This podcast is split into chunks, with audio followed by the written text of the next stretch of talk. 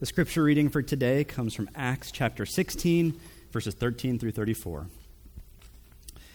And on the Sabbath day, we went outside the gate to the riverside where we supposed there was a place of prayer, and we sat down and spoke to the women who had come together. One who heard us was a woman named Lydia from the city of Thyatira, a seller of purple goods, who was a worshiper of God the Lord opened her heart to pay attention to what was said by Paul, and after she, and after she was baptized, and her household as well. And she urged us, saying, If you have judged me to be faithful to the Lord, come to my house and stay. And she prevailed upon us. As we were going to the place of prayer, we were met by a slave girl who had a spirit of divination and brought her owners much gain by fortune telling.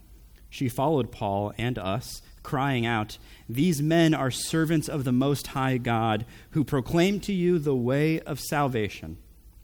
And this she kept doing for many days. Paul, having become greatly annoyed, turned and said to the Spirit, I command you in the name of Jesus Christ to come out of her. And it came out that very hour.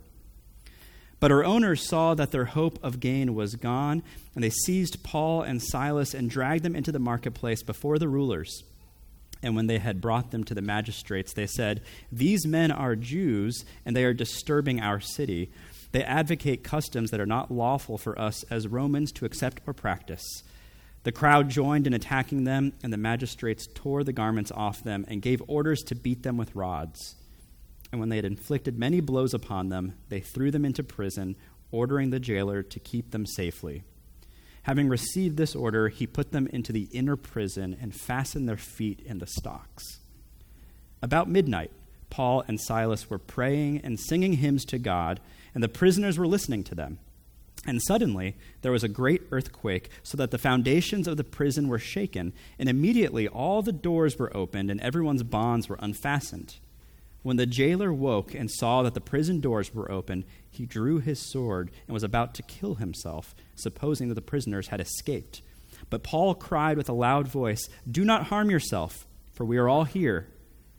And the jailer called for lights and rushed in, and trembling with fear, he fell down before Paul and Silas.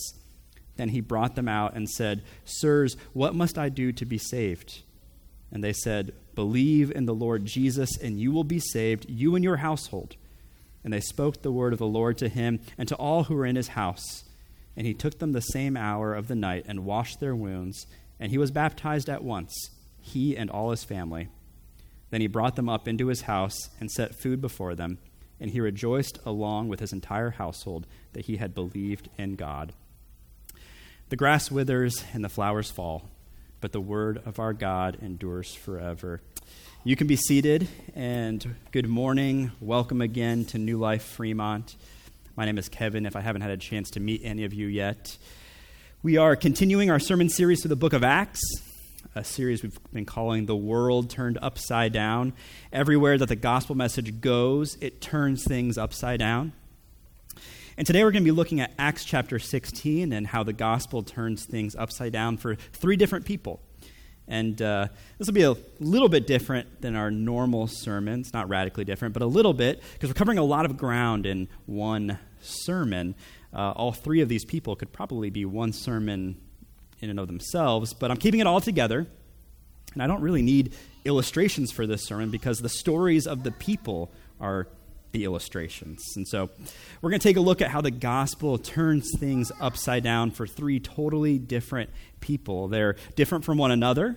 We have a woman, a girl, and a man, an Asian, a Greek, a Roman, upper class, lower class, middle class, spiritually open, demonically possessed, and indifferent. They're, they're radically different from one another. And they're also different from some of the earliest Jewish Christians at that time. In fact, they actually represent three groups of people who are often held in contempt by Jews women, slaves, and Gentiles.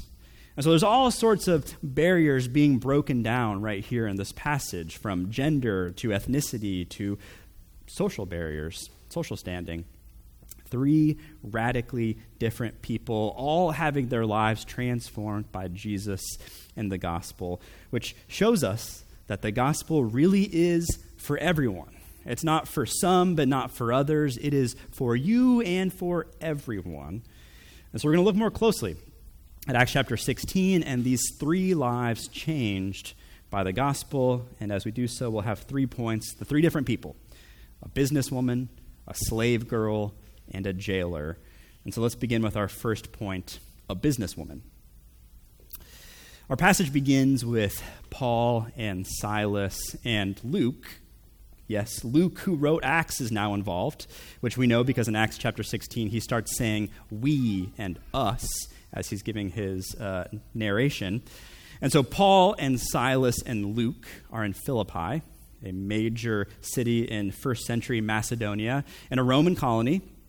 And verse 13 says that on a Sabbath day, they go outside the city gate along the river to a place of prayer. And there were some women who had gathered there. And so they sit down with the women and speak with them, not at them, but with them. And uh, one of the women was uh, named Lydia, and she's our businesswoman, Lydia. Verse 14 says that she is from the city of Thyatira. She is a seller of purple goods, and she is a worshiper of God. And so here's the picture of Lydia that we're getting. She isn't from Philippi, she's from Thyatira, which is in Asia Minor. But she lives in Philippi now, and in Philippi, she is a seller of purple goods. She's a businesswoman. You could think of her as an entrepreneur. You know, she knew that Philippi was where she wanted to be to run her business, and so she moved from her home in Thyatira to Philippi and started up this purple goods business. And the thing about purple goods or purple clothing is that it's expensive. It was considered very beautiful, very fashionable. It was a status symbol. Only wealthy people could afford to buy purple goods. And so wearing purple or having purple was a sign of wealth. It was also a sign of beauty. It made you look good. It made you look beautiful to those who saw you. You know, oh, look at him, look at her. I wish I could look like that with purple. And because she worked in this business that sold purple goods to wealthy people, Lydia herself was likely pretty wealthy herself. And, uh, you know, she was well acquainted with fashion and beauty of the age. She knew what looked good, she knew what people thought was beautiful. We also know from verse 15 that she owned her own house.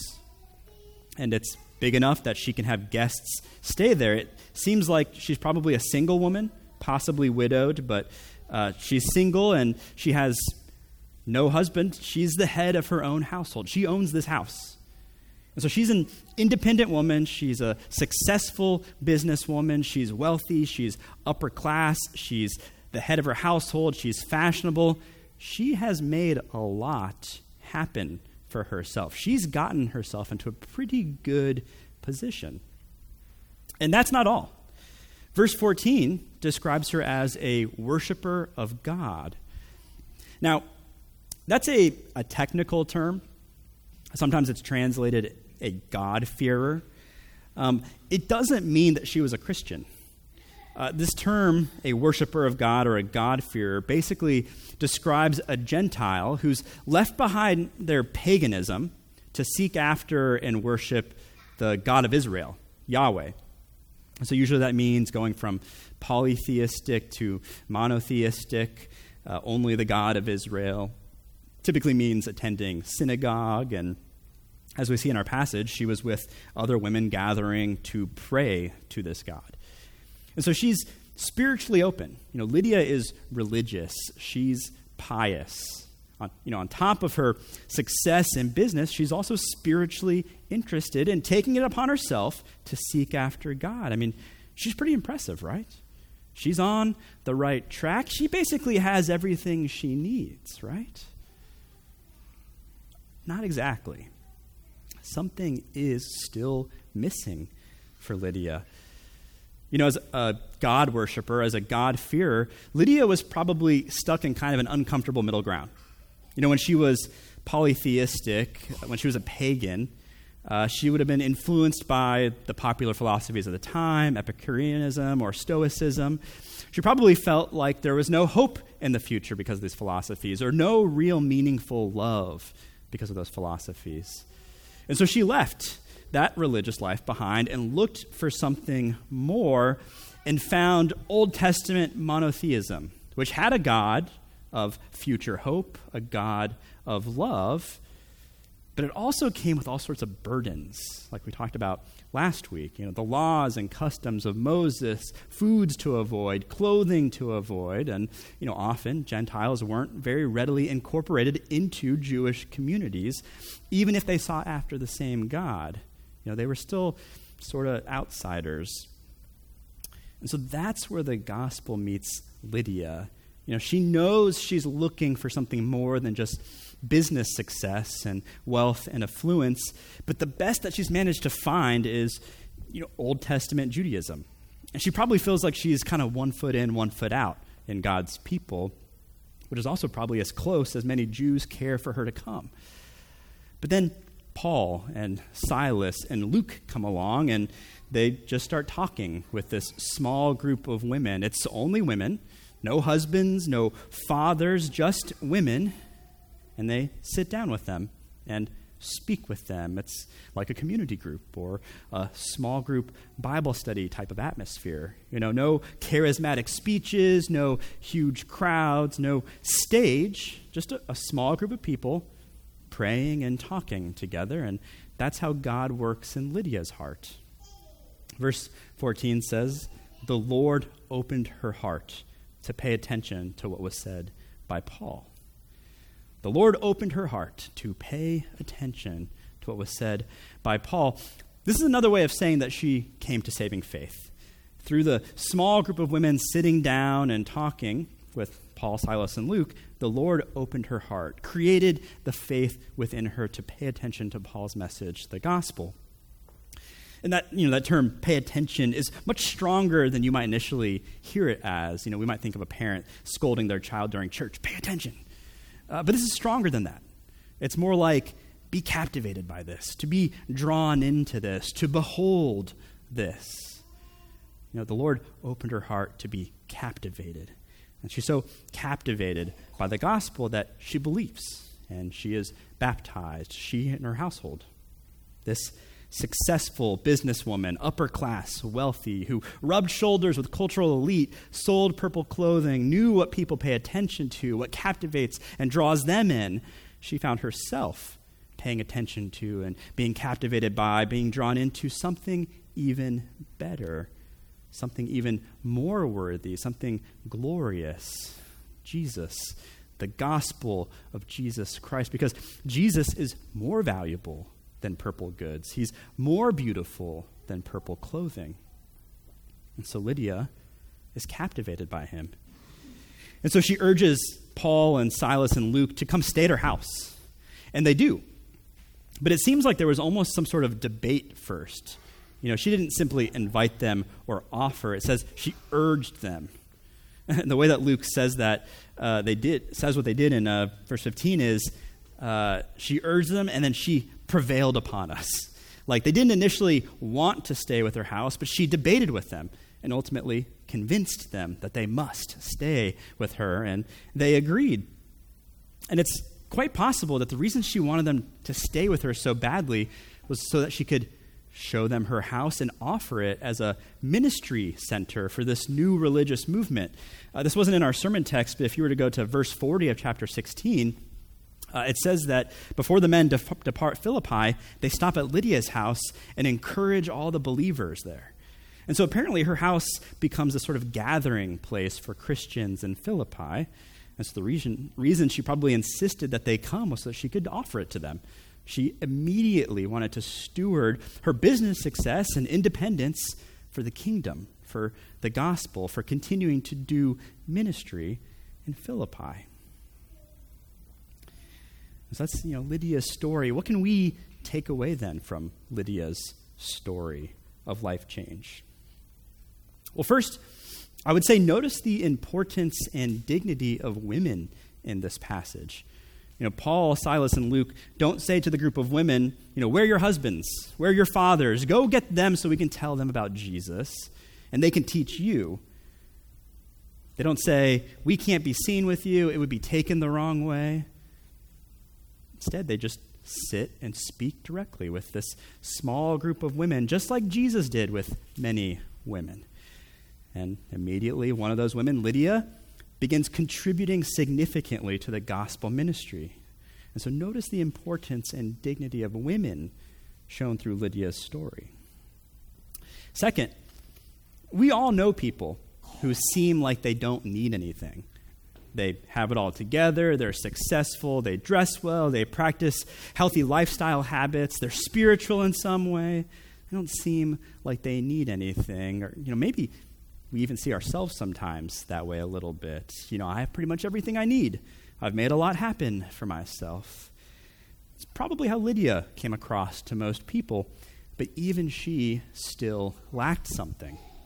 And the people we think have everything, without Christ, they actually have nothing. But maybe even more encouraging, if Lydia's attention could be redirected to Jesus and she could be captivated by something more valuable than her wealth, more beautiful than her purple goods, if even Lydia could be drawn into Jesus, then anyone you know who they think they already have it all can also be captivated by Jesus. They can come to see that Jesus is who they need over and above everything else. And so we should pray that the Lord would open hearts to be captivated by Jesus. We should pray that He would open our hearts to be captivated more and more by Jesus. Third, notice the importance of opening up your home for the work of ministry if you can. You know, Lydia converts, she's baptized, her whole household is baptized, and then she debates with them until they agree to stay at her house, which eventually turns into a center for gospel ministry in Philippi. It's where Christians gather. And there's something meaningful about opening up your home to other believers. It's a huge way that we share our lives with one another. You know, Paul wrote in 2 Thessalonians uh, 2 8, We loved you so much, we were delighted to share with you not only the gospel of God, but our very lives as well. We share our lives with each other when we're in one another's homes. And what's more, you know, as a church that rents space to meet because we don't own our own building, when one of you lets us come over for something church related, that's literally saving us hundreds of dollars. Don't deduct that from your tithing, but think about that. Something you may have not even given a second thought. Hosting people saves us hundreds of dollars, just like that. And so Lydia shows us the importance of opening up our homes to one another, opening up our homes for the work of ministry. And so that's Lydia, the businesswoman, captivated by the beauty of Jesus. Let's move on now to our second person, and our second point a slave girl. So after staying at, at Lydia's, um, at Lydia's house, Paul, Silas, and Luke encounter a slave girl. Verse 16 says that she was a slave girl who had a spirit of divination and brought her owners much gain by fortune telling. And so this was a girl, probably middle school aged or so, and she was a slave. She had owners, slave masters. She was not free. She was not independent. Uh, she didn't, but she didn't just have human owners. She also had a spiritual owner. She had a spirit of divination. Now, what does that mean, a spirit of divination? Well, commentators explain that the, the Greek phrase translated as spirit of divination implies two things about this girl. First, she would be visibly and audibly perceived as deranged. She likely spoke in a wide variety of different voices, voices that should not come from a middle school aged girl, almost as if it were someone else who were speaking through her. And she was tormented. She was demon possessed. That's the first implication. And the second is that she could see the future. She could do fortune tellings. And she must have truly been able to do fortune tellings to see the future because her owners, her slave masters, made a lot of money off of her. That's what the passage says. She brought her owners much gain by fortune telling. And if you run a business where you claim to predict the future and are consistently wrong, you're not going to make a lot of money. And so it's pretty certain that she really could see the future. She really did know things that she should not have known by normal means. And so she's demon possessed. She can see the future. She's incredibly loud and frightening, which actually leads to her encounter with Jesus. She starts following around Paul for several days, crying out, which is probably too polite. She's, she's probably shrieking, screaming. These men are servants of the Most High God who proclaim to you the way of salvation. And it's interesting because you know, most of the people around them probably didn't know who Paul and Silas and Luke were exactly, but she did. She knew exactly who they were because she knew things even before she had been told. And so she's following them around and repeating and shouting this phrase These men are servants of the Most High God who proclaim to you the way of salvation, which is 100% true. But she's probably conflicted about it. It's pretty unlikely that this is you know, wholehearted celebration of the fact because she can't do anything wholeheartedly. She's possessed. And clearly, something in her is drawn to Paul and his message, and that's why she continues to follow him around. But the spirit inside of her is certainly not announcing it gladly. It's like James 2 19. You believe that God is one, you do well. Even the demons believe and shudder. This spirit, this demon, inside of this girl is shuddering. And this is kind of an uncomfortable truth, but demons, evil spirits, Satan, they're smarter than you. They know more than you. They know spiritual truths that we often ignore or are blind to.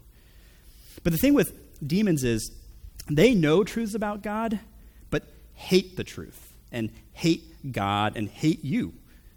They know that Jesus is the most high God and the only way to salvation for you, and they absolutely hate it. And so, what happens with this girl? Well, eventually, Paul is so sick and tired of her crying out and following them around that he snaps.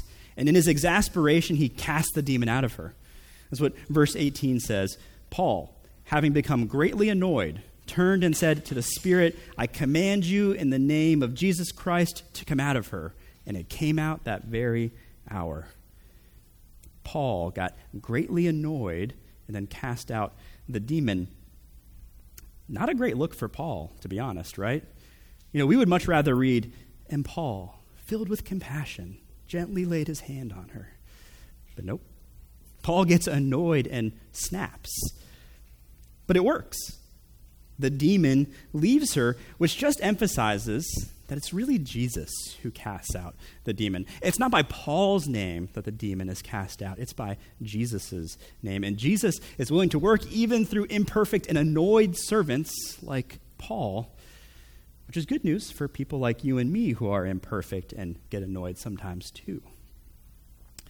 It's also good news because it shows that Jesus is more powerful than evil spirits.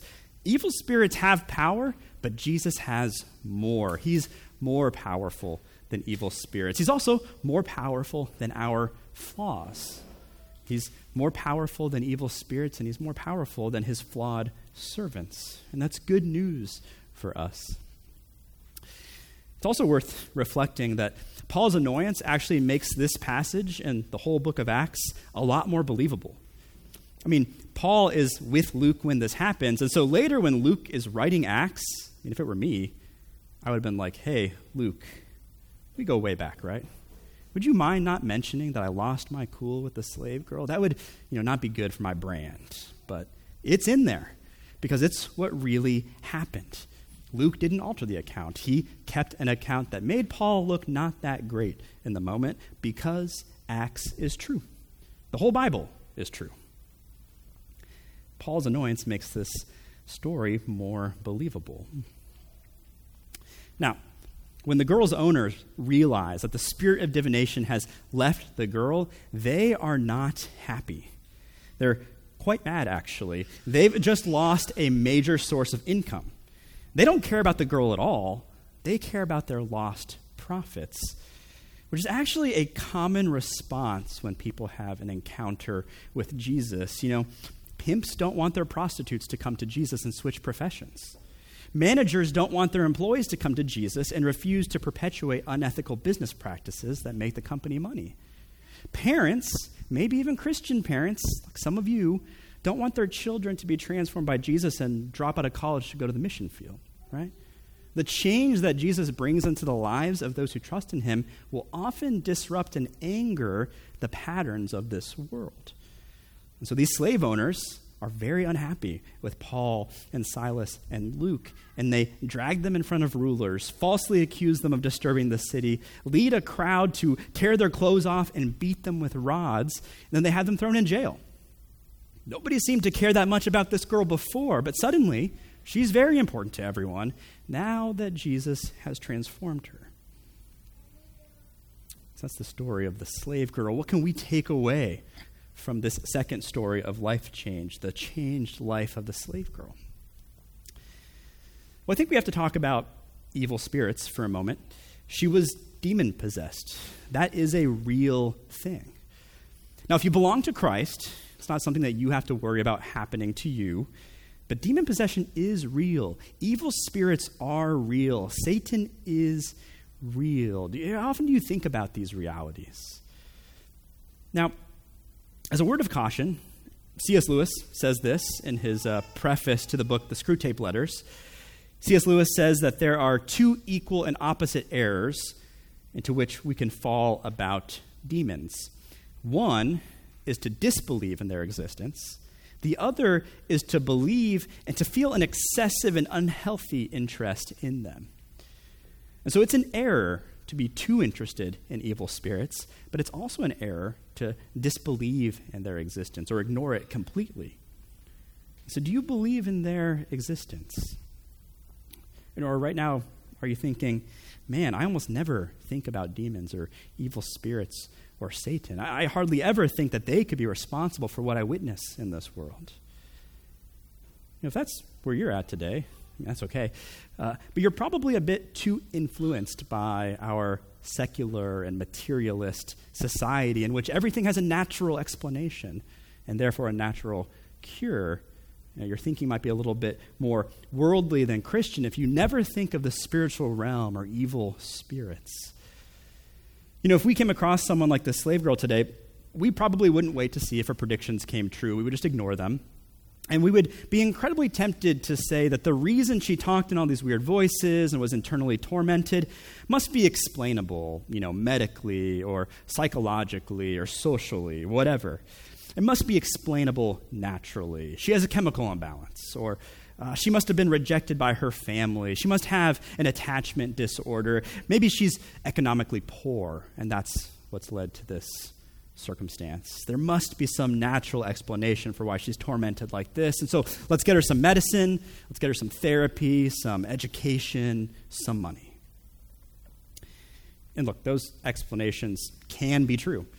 And medicine and therapy are good things. You know, my mom is a cancer survivor because of life saving chemotherapy. And while she was going through chemotherapy, she took anti anxiety medicine to cope with the stress of it. I'm not against those things, they're good, they can help. Don't hear what I'm not saying. Uh, as an aside, when she was prescribed the anti anxiety medicine, she asked the doctor, How will I know if it's working? And the doctor responded, Your husband will know before you do. Those things can help. Don't hear what I'm not saying. But what I want you to take away is that because evil spirits are real, there are some things that medicine and therapy cannot heal. I mean, let's be honest, medicine actually does not ultimately heal. The death rate is still going strong at 100%. No patient ultimately survives because something more than natural is wrong with the world. Something supernatural is wrong with the world. Which is why everyone, actually, in some sense, needs a sort of exorcism.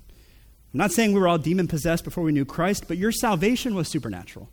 Something was wrong spiritually inside of you that Jesus had to make right. The Lord opened your heart. You didn't open your heart, the Lord opened your heart. Just like the Lord opened Lydia's heart. You see, Lydia had her heart opened. Lydia and the slave girl, while both coming from vastly different circumstances, they actually both needed the same thing. At their core, they needed the Lord to open their hearts, to set them free from spiritual captivity, to work supernaturally inside of them. They both needed Jesus, the business owner and the slave who had owners. couldn't be more different, but they actually needed exactly the same thing for Jesus to open their hearts and free them from their spiritual captivity. If you're a Christian, that was your biggest need too. If you're not, that's still your biggest need for Jesus to set you free from spiritual captivity and bring you into spiritual life. And so the slave girl was rescued by Jesus, who is more powerful than evil spirits. After Paul and Silas had this moment, seeing the slave girl set free from the spirit that enslaved her, they themselves actually became captives. It made everyone so mad that they threw them in jail. And so that takes us to our final point a jailer. In our passage, Paul and Silas are beat up and thrown in jail. You know, verse 22 says that the crowd attacked them, the magistrates tore their garments off, and orders were given to beat them with rods. And so they're in bad shape. And then in verses 23 and 24, it says, And when they had inflicted many blows upon them, they threw them into, into prison, ordering the jailer to keep them safely. Having received this order, he put them into the inner prison and fastened their feet in stocks. So, this is where the jailer comes in. And we don't know much about the jailer. Commentators have made some educated guesses about this guy. He's possibly ex military. It was common for those who had served in the military to retire when they're a bit older and have their pension provided through some sort of civil service job, like being a prison guard. Um, and whether that's the exact path or not, we know that he's working as a jailer, and that's a sort of blue collar kind of job, middle class. And he would have required some level of physical strength, as you may need to physically restrain prisoners sometimes. And so this jailer was probably, you know, stereotypical tough guy. But we also know that he's cruel. He's brutal. You know, the crowd and the magistrates already beat up Paul and Silas, ripped their clothes, and uh, then they simply asked the jailer to guard them in the prison. To keep them safely is actually the precise command. But the jailer went above and beyond that. He provided no medical attention, didn't bandage up their wounds. And what's more, he put them in the inner prison. You know, that means that they were away from any light or fresh air. And he fastened their feet in stocks. And that's not like simply cuffing their ankles. Uh, stocks are a bit like a torture instrument. You know, they turn your legs out further than they should be so that you eventually cramp up, right? And so the jailer is being unnecessarily cruel with Paul and Silas. So, how does the gospel reach this blue collar, tough guy who mistreats his prisoners? Well, to begin with, he sees the gospel's power in the lives of Paul and Silas. Verse 25 says that about midnight, Paul and Silas were praying and singing hymns to God, and the prisoners were listening to them. So, despite having their clothes ripped off, being beaten, thrown in prison, left with festering wounds, put in the inner prison, locked up in stocks, Paul and Silas pray. And they sing to God. And everyone can hear, including probably the jailer. It's actually, it kind of seems like their praying and singing is what the jailer fell asleep to that night. But then something unexpected happens. Around midnight, there's an earthquake, and it shakes the foundations of the prison. All the doors open, everyone's bonds are unfastened. And when the jailer realizes the prison doors were open, verse 27 says that he drew his sword and was about to kill himself, supposing that the prisoners had escaped. And that might seem like an overreaction, but the reason that he was about to kill himself was because the punishment for allowing a prison break was your own death. And so he's figuring, I've failed. They're going to kill me anyway. I'm going to do the honorable thing and take care of it myself. But thankfully, before he went through with it, Paul stops him. Verses 28 through 30. But Paul cried with a loud voice, Do not harm yourself, for we are all here. And the jailer called for lights and rushed in, and trembling with fear, he fell down before Paul and Silas. Then he brought them out and said, Sirs, what must I do to be saved? I mean, what a roller coaster this jailer has been on. He's just brutalized Paul and Silas.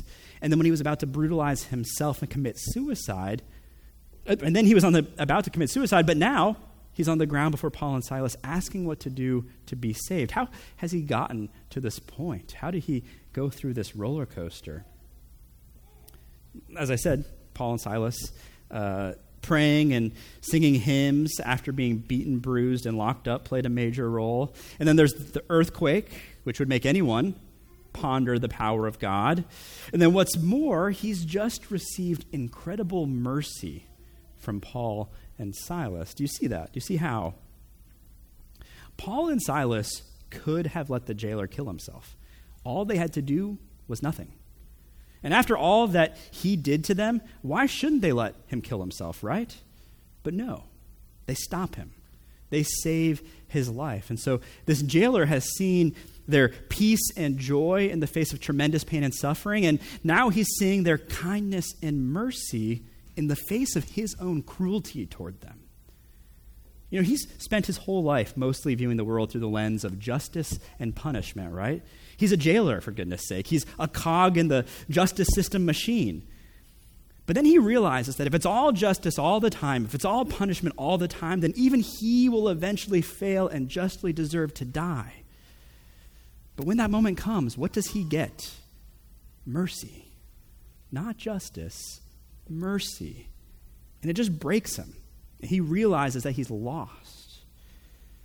But he also realizes that there must be hope out there somewhere. And so he falls on the ground before Paul and Silas and asks them what to do. What must I do to be saved? And what's their answer? The same answer for everyone believe in the Lord Jesus and you will be saved. Believe in the Lord Jesus and you will be saved. Just like that. Salvation by grace through faith. Just believe in Jesus. And apparently he did. Because he took Paul and Silas to his house where they spoke the word of the Lord to everyone. And then the jailer finally washed Paul and Silas's wounds. And then the jailer and his family were baptized. I mean, this is a very tender scene, right? The jailer washes Paul and Silas, and then they wash the jailer. And the jailer sets food before them, and they rejoice along with his entire household that he had believed in God. From a, a brutal, tough guy who abused Paul and Silas to a tender, hospitable gentleman who washes wounds and feeds Paul and Silas. That's the transforming power of the gospel. So, what can we take away from the jailer's story? First, how you respond to pain and suffering is a witness. That was one of the first things that the jailer saw in Paul and Silas, that they were praying and singing hymns to God while suffering tremendously. You know, Pastor Tim Keller wrote a fantastic book called Walking with God Through Pain and Suffering that I highly recommend to all of you. And I recommend you read it before you're going through something painful or before you're suffering, if you can. But essentially, what he points out is that many of the common and popular worldviews, they get something right about suffering, but not everything. And so, you know, Buddhism is right that some suffering is because we're overly attached Islam is right is that, in that there is some honor in persevering through suffering. Religions based on karma are right that some suffering is brought upon ourselves, and so on. But each of these worldviews is ultimately reductionistic, and no worldview has the holistic understanding of pain and suffering and the resources to walk through it like Christianity does.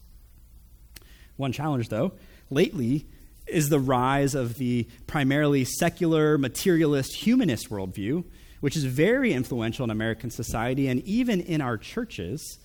Like, even though you're Christians, you're also probably pretty secular, and you just don't realize it. We can hardly help it. It's the air we breathe in our society. But one significant problem with a secular worldview is that it's terrible at dealing with pain and suffering. Because if this material world is all there is, and after you die, there's nothing, and if the purpose of life is individual freedom or pleasure, then pain and suffering can only be an obstacle and interruption to that, nothing more. There can be no meaning found in it, and therefore there's no resources from the secular worldview for persevering through pain and suffering, which is why it's often so much more traumatizing for secular people. And so, all that to say, as Christians preparing ourselves to respond to the inevitability of pain and suffering, uh, we should look to the hope of the gospel and the new heavens and the new earth, that God will wipe away all tears. And by being prepared to endure pain and suffering well, a byproduct will be that you'll be a better witness. That's the first thing to take away. How you respond to pain and suffering as a Christian is a witness. Second, your posture of forgiveness and reconciliation is also a witness. That was probably the biggest thing that Paul and Silas showed the jailer the mercy of God, their posture of forgiveness and reconciliation. And this is just so central to the gospel. You know, Paul, who called himself the chief of sinners, knew this. The jailer, who almost took matters into his own hands, knows this. We all justly deserve death and eternal condemnation before God. We should all fall on our own swords, just like the jailer almost did. But God, in His mercy, has made a way for us to find forgiveness and reconciliation. It's such a high value of God's. Jesus talks about it all the time. If you have something against your brother, go to him and be reconciled. If you find out that your brother has something against you, go to him and be reconciled. How many times should I forgive Jesus? Seven times? No, 77 times, infinite times.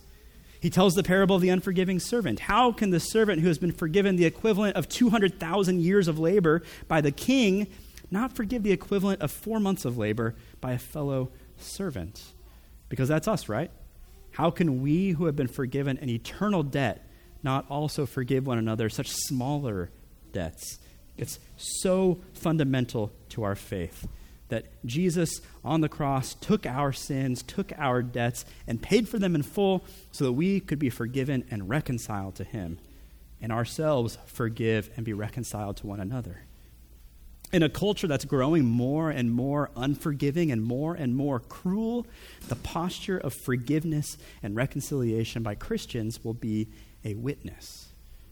And so the jailer saw Paul and Silas's hope and joy in the midst of suffering, their mercy and forgiveness in the face of his cruelty, and it brought him to Jesus. Jesus is who everyone needs. Jesus is who you need. Jesus was captivating enough for the businesswoman, powerful enough for the possessed slave girl, merciful enough for the jailer. And he's all those things for you Jesus is who everyone needs. Jesus is who you need. Let's pray. Father in heaven, Lord, we praise you and thank you for your Son, for Jesus. We confess, Father, that there's so many times we don't think of him as all we need. We get captivated by other things. We give more power to other things. We aren't merciful ourselves. But Father, forgive us for those things and always point us back to Jesus, Lord. Captivate us, help us to see his power, and most of all, help us to be thankful for his mercy. We pray this, Lord, in your name. Amen.